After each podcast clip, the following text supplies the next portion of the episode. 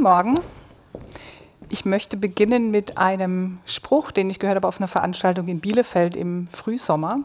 Da hat der Moderator gesagt, ich habe keine Angst vor Maschinen, die mehr denken. Ich habe Angst vor Menschen, die weniger denken.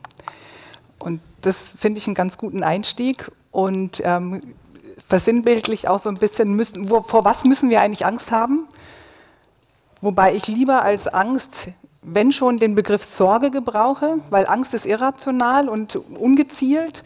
Sorge oder Aufmerksamkeit dem gegenüber, was sich entwickelt, auch im Umfeld der künstlichen Intelligenz, finde ich ein Stück treffender, weil dann kann man Gegenmaßnahmen ergreifen und sich überlegen, wie kann ich mit der Sorge umgehen und wo, an welcher Stelle muss ich vielleicht eingreifen, damit, damit ich als Mensch die Kontrolle behalte über die künstliche Intelligenz. Und um aufzuzeigen, dass wir aus meiner Sicht keine Angst haben müssen, diese irrationale Angst, sondern dass uns KI sogar helfen kann oder KI, einzelne KI-Funktionalitäten helfen können, bestimmte Voreingenommenheiten zu überwinden, die wir als Menschen ganz natürlich haben und die uns übrigens auch helfen zu überleben, weil wir damit schnell Entscheidungen treffen zu können. Aber manchmal ist Voreingenommenheit eben nicht gut im geschäftlichen Kontext. Ich möchte Ihnen einfach mal ein Bild zeigen und Ihnen die Frage stellen, sind die Kugeln alle gleichfarbig oder unterschiedlich farbig? Ich weiß, es ist eine rhetorische oder eine Suggestivfrage. Natürlich sind die gleich, aber für mich, mein Gehirn lässt sich auch manipulieren durch die Art und Weise, wie das hier dargestellt ist. Ich sehe da eher rosafarbene, grünliche, bläuliche Kugeln. Wenn man das jetzt ein bisschen rausvergrößert, und genau hinguckt, dann sieht man, die sind alle braun. Eine KI hätte sich nicht manipulieren lassen. Die KI hätte die Farbe analysiert, zack, braun. Ja, und insofern sieht man, dass KI-Funktionalitäten, in diesem Fall vielleicht eine Bilderkennung, eine Farberkennung, uns tatsächlich auch helfen kann, Voreingenommenheit zu überwinden. Im Gegenteil zu der Sorge, dass KI voreingenommen ist, gegebenenfalls diskriminiert, eine Gruppe einer anderen vorzieht. Insofern das als Vorrede zu dem Vortrag zum Thema KI und Vertrauen für die nächsten 30 Minuten. Was ich mitgebracht habe, ist zum einen, wo stehen wir heute mit KI? Was glauben auch wir alle, wir, die, die, ähm, die Bürgerinnen und Bürger, ähm, wo KI heute schon steht und was ist Realität? Dann habe ich eine kleine Definition, damit wir vom Gleichen sprechen, wenn wir von künstlicher Intelligenz sprechen, ein paar Anwendungsfälle und dann natürlich die, die Thematik Ethik, welche ethischen Fragen ähm, welchen ethischen Fragen sollten wir uns widmen. Fangen wir mal an damit, was Konsumenten oder wir als Bürgerinnen und Bürger glauben, was KI heute schon kann. Mehrfach Antworten waren hier erlaubt. Ja, wir sehen den grünen Bereich. Ähm, das sind Dinge, die heute tatsächlich schon möglich sind. Also logisches Denken oder logisches Nachvollziehen. Spracherkennung klang ja eben auch schon an. Ähm, Probleme helfen zu lösen, würde ich es jetzt mal formulieren. Nicht Probleme zu lösen, aber Probleme helfen zu lösen. Und dann sehen wir eher so auf der rechten Seite in diesem Orangenen, kann Spiele spielen. Da würde ich mir jetzt auch die Frage stellen, wie nützlich ist es eigentlich für uns alle, dass künstliche Intelligenz Spiele spielen kann und uns da schlagen kann. Überwachen, also diese Surveillance, die hier steht in Englisch, also Videoüberwachung, vielleicht auch Gesichtserkennung, geht natürlich. Ja, wird natürlich auch immer besser. Die Frage ist, müssen wir davor Angst haben, ja oder nein? Und ich sage ganz klar, es kommt darauf an, weil ich gebe Ihnen da auch gerne ein Beispiel. Wenn Sie ins Ausland am Flughafen, wenn Sie ins Ausland fliegen, am Flughafen müssen Sie durch die Passkontrolle. Oft sind da lange Schlangen an den Passkontrollschaltern. An manchen Flughäfen, ich weiß es zumindest von München, gibt es auch automatische Schalter. Ich scanne meinen Personalausweis ein, ich gucke in eine Kamera was glauben Sie, was da passiert? Da wird mein Gesicht erkannt, wird abgeglichen mit meinem Pass und die Tür geht auf. Weil ich habe natürlich meinen eigenen Pass dabei, logischerweise. Ja, spart mir an dieser Stelle unheimlich viel Zeit.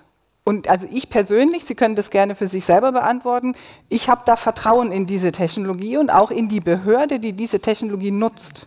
Die haben sowieso mein Bild, die müssen tatsächlich diesen Gesichtsabgleich machen, um mich durchzulassen. Das würde auch der Mensch nicht anders machen. Das würde der, der den Pass kontrolliert, auch nicht anders machen. Und solange die Daten nicht gespeichert werden, um nachzuverfolgen, wann reise ich wohin und wie lange, ja, was an anderen Stellen aber trotzdem passiert, zum Beispiel wenn Sie nach USA fliegen, sage ich, habe ich kein Problem damit. Hätte ich ein Problem damit, wenn sowas in einem Laden passiert, wo beim Eingang mein Gesicht erkannt wird und als Andrea Martin identifiziert wird. Die wissen, ich kaufe immer diese Jeans und im nächsten Laden werde ich automatisch dann irgendwo vielleicht dahin geleitet, wo es auch diese Jeans gibt. Hätte ich vielleicht eher ein Problem damit. Ja, das heißt, es kommt immer darauf an, wo setze ich welche Technologie ein. Und wer hat da die Verantwortung und kann ich diesen, diesen Institutionen, sage ich mal, vertrauen oder nicht? Muss aber jede und jeder auch ein Stückchen für sich selber entscheiden. Manche Leute finden es vielleicht prima, wenn sie in einem Laden sind und gleich an die richtige Stelle geleitet werden. Ja, das ist so ein bisschen wie, wer nutzt soziale Medien und wer nutzt soziale Medien nicht, aus welchen Gründen. Und dann gibt es noch so Themen wie 10% sagen, KI wird die Weltherrschaft übernehmen ja, oder wird emotional, wird Emotionen fühlen können ähm, oder wird unsere unsere Denkstrukturen kontrollieren. Das halte ich persönlich für absolute Zukunftsmusik und nicht für sehr wahrscheinlich. Auch wenn ich mit unseren Forschern spreche in den IBM Research Laboren, die sagen, also wenn sowas, dann 2050 oder noch viel später, was für mich so gleichbedeutend ist mit einem Synonym, wir haben keine Ahnung, ob das überhaupt jemals kommen kann weil wir auch noch gar nicht genau, also auch die Neurowissenschaftler genau verstanden haben, wie unser Gehirn eigentlich funktioniert. Also da ist man ja gerade dabei, auch zu erforschen, was bedeuten eigentlich Emotionen und was löst diese Emotionen aus. Und dann ist die Frage, wenn ich es nicht weiß, wie es geht, wie soll ich es denn auf einen Computer übertragen? Also aller 1956, wir wollen eine Maschine bauen, die nachahmt, was wir tun. Also so ist sag mal, die Einschätzung der Bevölkerung. Die Farben drücken so ein bisschen aus, wo wir stehen. Wenn wir jetzt in eine Definition einsteigen, was KI tatsächlich bedeutet oder künstliche Intelligenz, dann ist es für mich ein Strauß von Funktionalitäten. Es ist nicht eine Lösung oder ein System, sondern ein Strauß von Funktionalitäten, die ein Stück weit nachahmen, was wir an kognitiven Fähigkeiten haben. Und zu den kognitiven Fähigkeiten gehört zum Beispiel, dass wir natürliche Sprache verstehen, dass wir Bilder erkennen können, dass wir Videos anschauen und verstehen, was da passiert, dass wir Töne hören und interpretieren können, was es bedeutet, ob das Gefahr ist, ob das Musik ist. Und diese Funktionalität gibt es auch durch einen Computer und das sind Funktionalitäten, die zu dem ganzen Strauß künstliche Intelligenz gehören. Ein zweiter Aspekt ist das Thema Schlussfolgerungen ziehen. Das geht so ein bisschen zu, dem, zu der Folie äh, zuvor zurück, wo es darum geht, Probleme zu lösen, logisch zu denken. Also aus großen Datenmengen Erkenntnisse zu ziehen und tatsächlich Schlussfolgerungen zu ziehen, Hypothesen aufzustellen, die zu bestätigen oder zu widerlegen, mit einer bestimmten Wahrscheinlichkeit zu sagen, das ist die, ist die beste Lösung zu dieser Frage. Das sind Funktionalitäten, die können wir gut, der eine vielleicht besser, die andere schlechter oder umgekehrt. Und das kann auch ein Computer tun. Dritter Punkt, und das kam, klang auch an in der Einführung, ist das Thema Lernen. Das heißt, Computer können lernen, das nennt man maschinelles Lernen oder auch in der nächsten Stufe Deep Learning mit Hilfe von neuronalen Netzen. Das heißt, da passiert was Ähnliches wie bei uns im Gehirn. Es werden neue Zusammenhänge hergestellt und Computer können auf Basis der Daten, die wir ihnen geben, oder auch der Interaktion und dem Feedback, das wir ihnen geben, lernen. Das heißt, wenn ein Computer mir eine Empfehlung gibt auf Basis einer Frage und ich sage, nee, das stimmt aber nicht, das weiß ich, das ist falsch, kann ich das natürlich wieder zurückspielen und auf Basis dessen kann ein Computer auch lernen. Und was jetzt gerade schon angelangt, der vierte Aspekt ist die Interaktion. Das heißt, diese Mensch-Maschine-Interaktion, vielleicht hat der eine oder die andere von Ihnen schon mal mit einem Chatbot gechattet im Internet. Ja, da ist kein Mensch dahinter, sondern eine Maschine, die auf bestimmte Sachverhalte trainiert ist und zu bestimmten Sachverhalten Auskunft geben kann. Das wäre auch eine Interaktion und das ist auch eine Funktionalität der künstlichen Intelligenz. Also verstehen, Schlussfolgern, lernen und interagieren, das sind für mich so die vier Aspekte von künstlicher Intelligenz und die kann man einzeln nutzen oder auch zusammen. Und was jetzt leider im Englischen wesentlich besser passiert als im Deutschen, ich könnte ja mal einen Preis ausloben, wer da ein gutes deutsches Wort für hat, ist, dass AI im Englischen, Artificial Intelligence, für uns eigentlich mehr bedeutet Augmented Intelligence. Das heißt, wir wollen nicht einen Menschen ersetzen, sondern wir wollen Menschen helfen, ihren Job besser zu machen oder ihre Tätigkeiten besser zu machen und damit zu ergänzen, was wir selber gut können. Ich habe noch kein deutsches Wort mit K gefunden, was dieses Augmented irgendwie ausdrückt. Also Sie haben bis 11 Uhr Zeit. Dann gibt es wie auch immer einen Preis. Das muss mir nur überlegen. Also es geht wirklich darum, die KI-Lösungen in den Dienst der Menschen zu stellen und nicht zu ersetzen. Denn Es gibt ein paar Qualitäten, die wir haben, es gibt Qualitäten, die Maschinen haben und zusammen wird es noch besser. Ich fange mal mit dem mittleren Punkt an, was Menschen gut kennen können. Und das ist gesunden Menschenverstand anwenden. Zumindest viele Menschen können das gut. Ja. Ähm, das andere ist, Ziele zu setzen, zu sagen, da möchte ich hin, eine Vision zu entwickeln, zu sagen, das ist was, was ich erreichen möchte. Und das dritte wäre, ein Wertesystem zu haben und, sage ich mal, hoffentlich auch anzuwenden in unseren Aktionen. Das sind drei Themen, die Menschen gut können. Maschinen können große mathematische Probleme lösen, Maschinen können gut Muster erkennen, und zwar besser als wir das können. Ähm, Maschinen können auch statistische Bewertungen viel schneller ausführen und große Datenmengen verarbeiten. Wenn man das zusammentut und sagt, ich nehme die Maschine als Ergänzung und als Unterstützung für mich, dann kann ich bessere Entscheidungen treffen, dann kann ich Voreingenommenheit vermeiden und ich kann vielleicht auch verlässlichere Antworten kriegen, weil ich einfach noch so einen Check, Checkpunkt habe.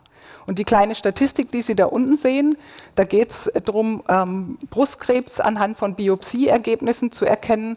Da sehen Sie auf der linken Seite die Fehlerrate von einem Top-KI-System, die bei 7,5 Prozent liegt, von den Ärzten, von den Top-Ärzten, die bei 3,5 Prozent liegt. Aber wenn die Ärzte das KI-System noch zusätzlich zur Hilfe nehmen, um ihre Entscheidung zu verifizieren, dann wird das Ergebnis noch besser. Ja, und daran sieht man eigentlich, dass es darum geht, KI-Lösungen zu entwickeln, die mit uns arbeiten und nicht die uns ersetzen. Sondern ich will natürlich weiterhin, dass die Ärztin oder der Arzt entscheidet und mir dann die Diagnose stellt oder eine Therapie empfiehlt. Aber wenn es ein System gibt, was vielleicht eine Therapie entwickelt, nee, nicht entwickelt, eine Empfehlung entwickelt, welche Therapie für mich die beste ist, aufgrund meiner Lebensumstände, aufgrund meiner Vorgeschichte, ähm, aufgrund vielleicht einer bestimmten genetischen Besonderheit, dann ist es doch prima. Ich will aber nicht, dass das System das entscheidet, welche Therapie ich kriege, sondern dass ich das im Dialog mit meiner Ärztin oder mit meinem Arzt entscheide. Ja, und darum, darum geht es tatsächlich. Das heißt, und das ist auch ein wichtiger Punkt, KI für den Medizinbereich oder KI für den Rechtsbereich oder KI für die Fertigung kann nie alleine von einem Technologieunternehmen entwickelt werden weil sie brauchen das Expertenwissen. Woher soll ein Technologieunternehmen wissen, wie man Brustkrebs erkennt oder wie man eine Fertigung optimiert? Die haben in erster Linie erstmal Technologie- oder IT-Expertise, aber nicht die Expertise aus der Branche, mit denen sie arbeiten. Das heißt, es muss immer Hand in Hand gehen. Das heißt also, eine KI-Lösung, die Diagnoseunterstützung bietet, die ist von Ärzten trainiert die Daten sind auch medizinische Daten. Ich glaube, das ist auch ein, ein wichtiger Punkt, das zu verstehen. Wenn wir jetzt schauen, wo kann KI eingesetzt werden, wir sehen, wir teilen das so auf in drei verschiedene Themengebiete. Das eine ist, neue Erkenntnisse zu entwickeln. Das ist dieses Thema Discovery. Das zweite ist die Entscheidungsunterstützung, die schon angeklungen ist. Und das dritte ist die, die Interaktion gehen und da individuell zu agieren. Bei Discovery oder neue Erkenntnisse ziehen, das Beispiel, das ich hier mitgebracht habe, ist das Baylor College of Medicine in New York. Ähm, die forschen daran, neue Proteine zu entdecken, die zur Krebsheilung eingesetzt werden. Und jetzt bin ich keine Medizinerin, aber ich habe mir sagen lassen, ein Protein pro Jahr, so ungefähr, das ist der Durchschnitt, wie viele man entdecken kann. Und der Test, der, der hier gemacht wurde, auch mit Hilfe unserer Technologie, ist, man sagt, ich nehme alle Daten, die dazu geführt haben, in den letzten zehn Jahren diese zehn Proteine zu entdecken und fütter die in eine KI-Lösung, die also Texte versteht, die Schlussfolgerungen ziehen kann, die lernen kann und schau mal, was passiert. Und was man festgestellt hat, ist, dass nach vier Monaten Training und dann Auswertung neun von den zehn Proteinen gefunden waren.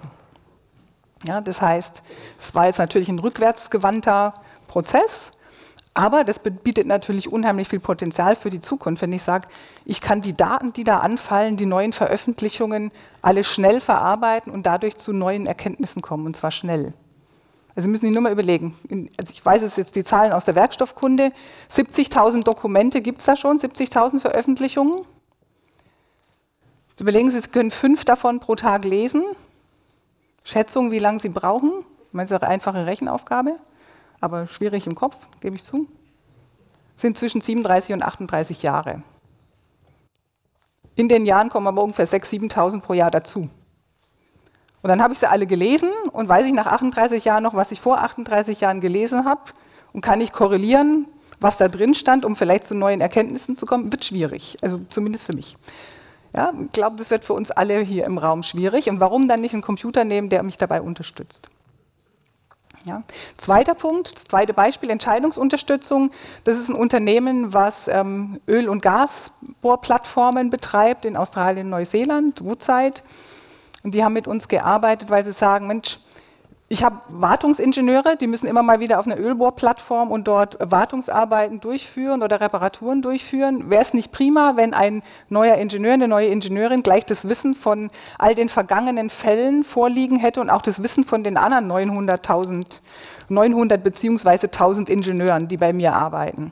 Und haben ein System gebaut, was zum einen alle Handbücher, ähm, alle Beschreibungen der Maschinen, ähm, Problemlösungsbeschreibungen der Ingenieure von vor, ähm, vorherigen Wartungsfällen integriert hat, sodass ich als neue Ingenieurin auf die Ölbohrplattform gehen kann, sagen, ich habe jetzt hier dieses Problem, vielleicht kann ich sogar ein Foto machen und mit Augmented Reality gesagt bekommen, wo ich hingreifen muss und kann dann die Reparaturen schneller durchführen. Und im Zweifelsfall wird es sogar noch korreliert mit Wetterdaten, die dann eben individuell sind pro Bohrplattform. Es sagt immer dann, wenn diese Bedingungen herrschen und dieses Teil ausgetauscht werden muss, wird dieses Teil typischerweise zwei Wochen später kaputt gehen, tausche es doch gleich mit aus. Und damit habe ich natürlich eine höhere Effizienz und vielleicht auch weniger Reisetätigkeit für den Ingenieur, der dahin fliegen muss. Drittes Beispiel, dieses Thema Engagement oder Interaktion. Ähm, da geht es darum, auch die Zusammenarbeit und die Bildung ein Stück zu individualisieren. Das ist ein System, was wir hier gebaut haben, zusammen mit dem Pearsons Institut in den USA. Da geht es darum, sagen wir, Lernkontrolle auch in ein, ein KI-System zu überführen, in dem Tests und Fragen, die gestellt werden, in natürlicher Sprache gestellt werden können. Also ich muss nicht eine Syntax lernen oder eine Programmiersprache, um mit dem System zu interagieren, sondern das System fragt mich eine Testfrage und ich kann in natürlicher Sprache, entweder getippt oder tatsächlich gesprochen, meine Antwort eingeben. Das System analysiert diesen Text, den ich geschrieben habe oder gesagt habe und sagt mir dann, naja, Andrea, das Modul 2, das wiederholst du mal noch besser. Ich glaube, das hast du noch nicht so richtig verstanden. Ja, oder, das war genau richtig, weiter zum nächsten Modul. Und jetzt könnte man sagen, bei uns oder auch in, in den entwickelten Ländern ist es vielleicht nicht so relevant, wobei individuelles Lernen immer relevant ist aus meiner Sicht. Aber wenn Sie an bevölkerungsreiche Länder denken, China, Indien, so viele Colleges oder Schulen kann es gar nicht geben, um die wachsende Bevölkerung tatsächlich auszubilden. Das heißt, Systeme als Unterstützung zu nehmen zu den bestehenden Kursen an Colleges, Universitäten und dergleichen, ist aus meiner Sicht da eine gute Sache. Und wieder ist es so, die Bildungsinhalte kommen nicht von dem Hersteller der KI-Lösung, sondern die kommen von den Universitäten oder den Schulen weiterhin. Ja, also da gibt es dann keine, keine Hoheit. Anderes Beispiel, da habe ich auch gleich ein, ein, kleines Video dabei, ist Simon. Das haben Sie vielleicht in der Presse gesehen, auf der rechten Seite.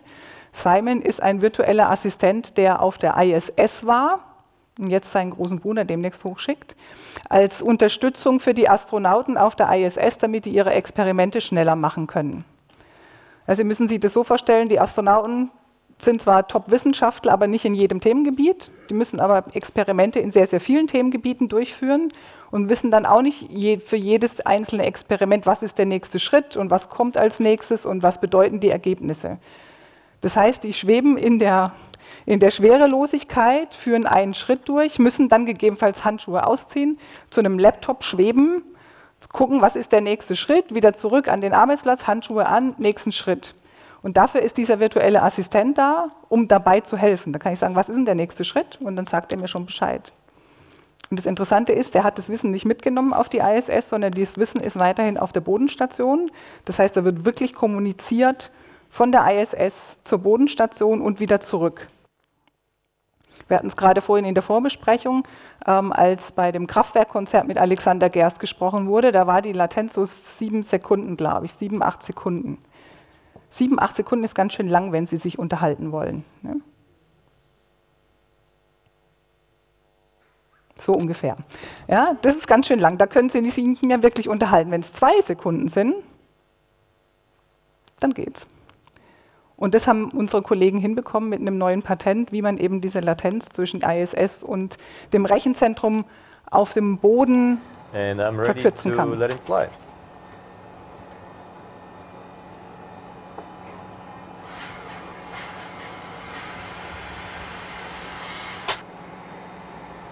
Simon, do a positive yaw by 90 degrees.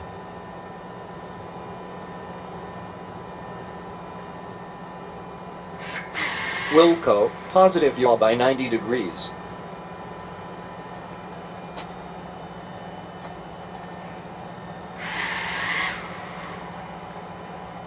Very good. I am happy you like it. Simon, take a video stream with your front camera.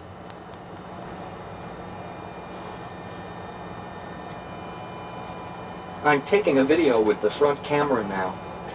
Please stop recording. Okay, I stopped the recording.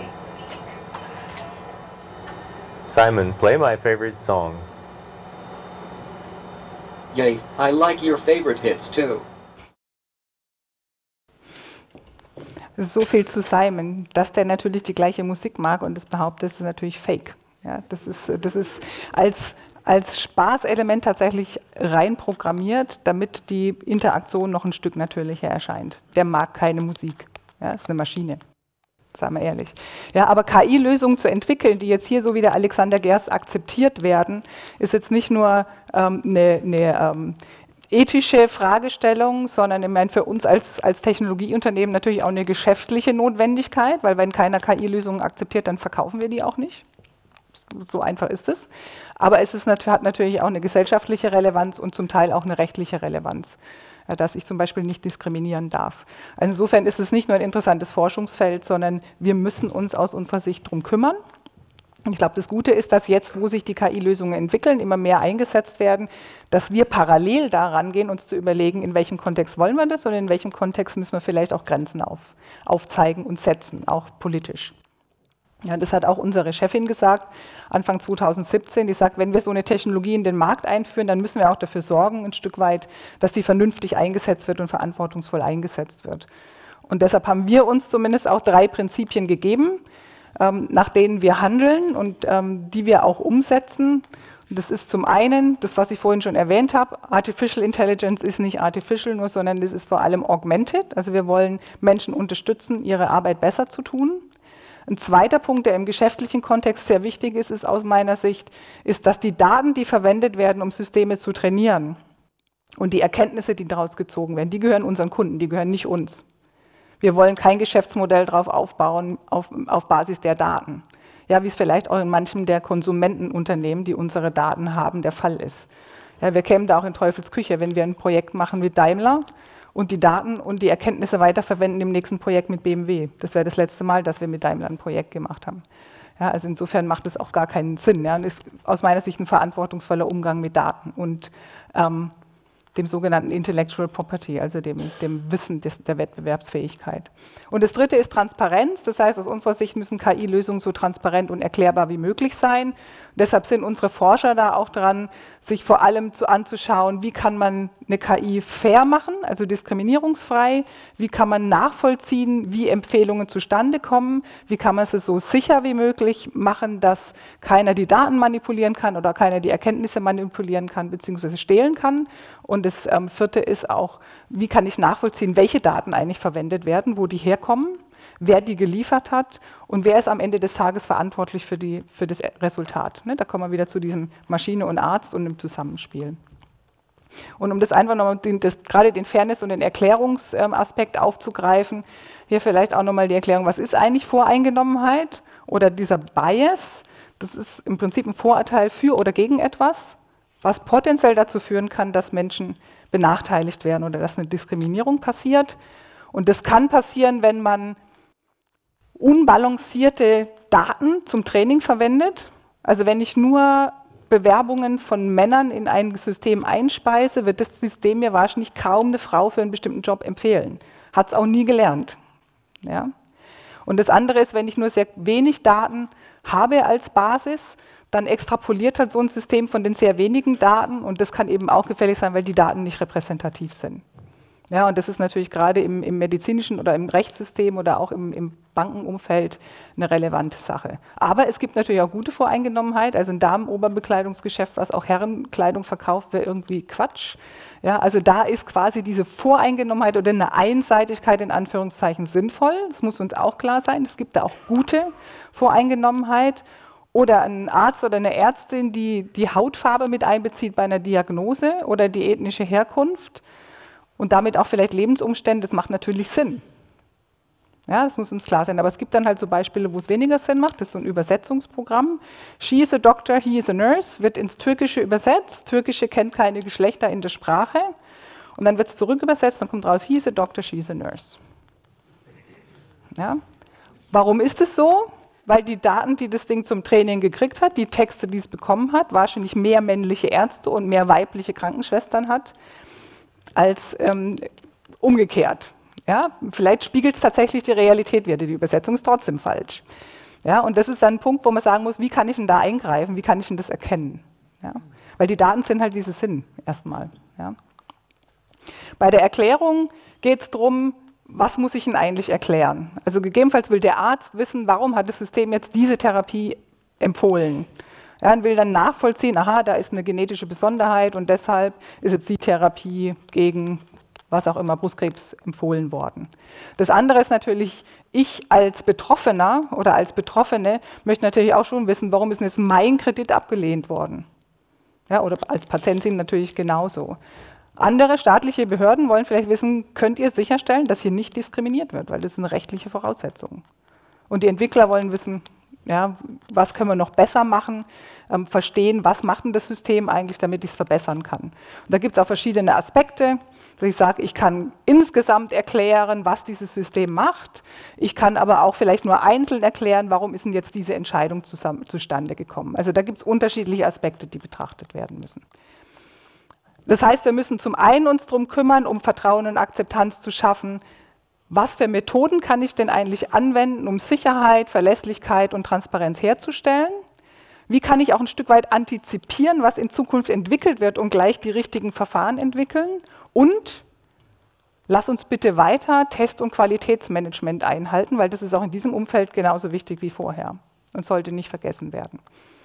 Ja, und wir machen da ein paar Sachen, die wirklich pragmatische Lösungen sind, von einem, ähm, einer Richtlinie für unsere eigenen Designer und Entwickler, die aber genauso gut auch extern verfügbar ist und verwendet werden kann, wie eigentlich ethische KI funktioniert und was man tun muss, um Fairness und Erklärbarkeit zum Beispiel sicherzustellen, bis hin zu tatsächlichen Tools, die eingesetzt werden können mit unseren eigenen KI-Funktionalitäten, aber mit auch KI-Funktionalitäten von anderen Herstellern, die dann zum Beispiel im Betrieb ähm, Erklärbarkeit und, und Fairness überprüfen und mir zum Beispiel sagen, hier waren zu wenig Daten im Einsatz, hier lernt das System gerade aus zu wenig Daten und könnte dadurch voreingenommen sein.